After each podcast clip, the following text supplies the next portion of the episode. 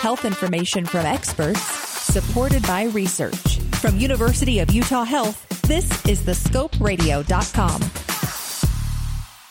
This is Amy Steinbrech talking with Dr. Steven Edgley, the Director of Stroke Rehabilitation at the University of Utah Health. What do you think is helpful to promote a helpful recovery with a stroke victim? A lot of uh, recovery happens initially without uh, the patient doing that much, but uh, we uh, try to uh, facilitate optimal recovery in the first uh, couple of months as those brain circuits come back to function. So the first couple months are the most important in a stroke victim's recovery, would you say, Dr. Edgley? I would uh, not say that.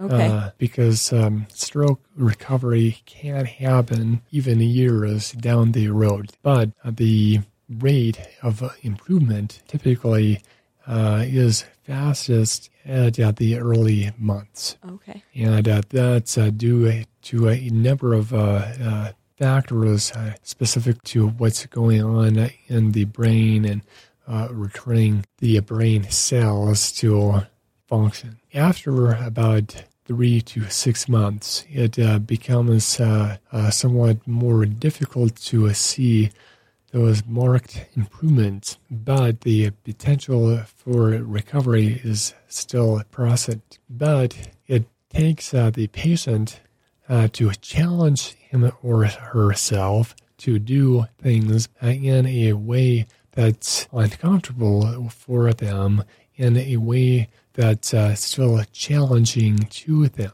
Simple tasks around uh, the home, using their effective hands or arms uh, for simple tasks. And uh, with time, the brain will change slowly to accommodate uh, for those new tasks and um, facilitate ease of movement. It's all part of the brain reworking those connections and reforming those connections, I assume. Yes, uh, that's uh, exactly right. And um, with time, uh, the brain will be able to uh, lay down new connections, uh, new circuits, and be able to find a effective workaround. But the main point is uh, the patient has to keep challenging themselves. To do more and go slightly beyond uh, their comfort zone uh, to facilitate uh, those changes in the brain. Do a lot of patients find that frustrating? I know, Dr. Edgley, that I sure found that frustrating. It's uh, frustrating in times, but I uh, I like to uh, um, promote people training for a triathlon aren't necessarily frustrated, just challenged. Training need not be frustrating.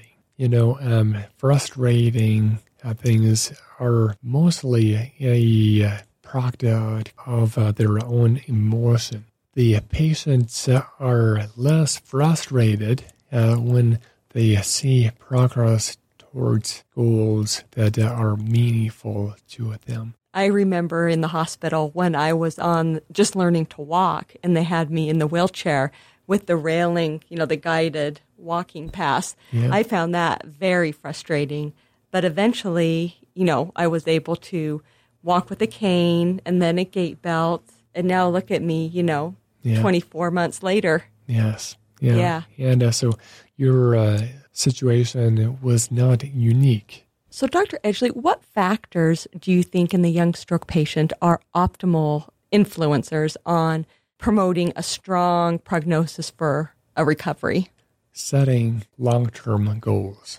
And uh, uh, those goals should be something that uh, the patient has to reach a great deal for, like a six to 12 months or beyond. Then keeping up with a group of uh, people that uh, can help you on uh, the process.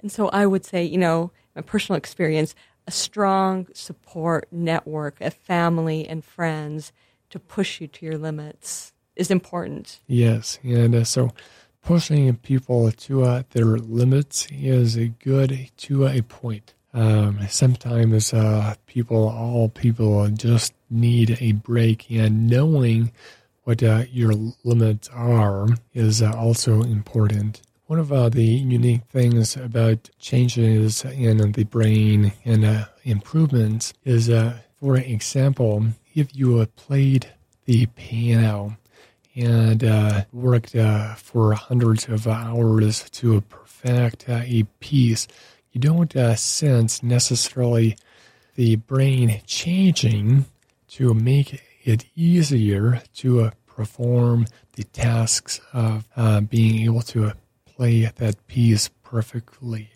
But uh, you may perceive the completion of uh, that perfect piece, but the brain does not have uh, this building uh, built-in system to uh, signal when you're improvement, improving.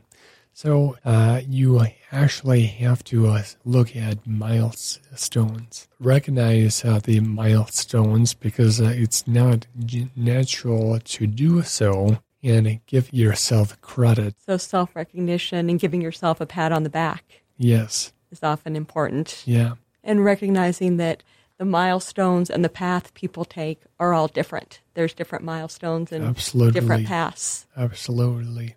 Have a question about a medical procedure? Want to learn more about a health condition? With over 2,000 interviews with our physicians and specialists, there's a pretty good chance you'll find what you want to know. Check it out at thescoperadio.com.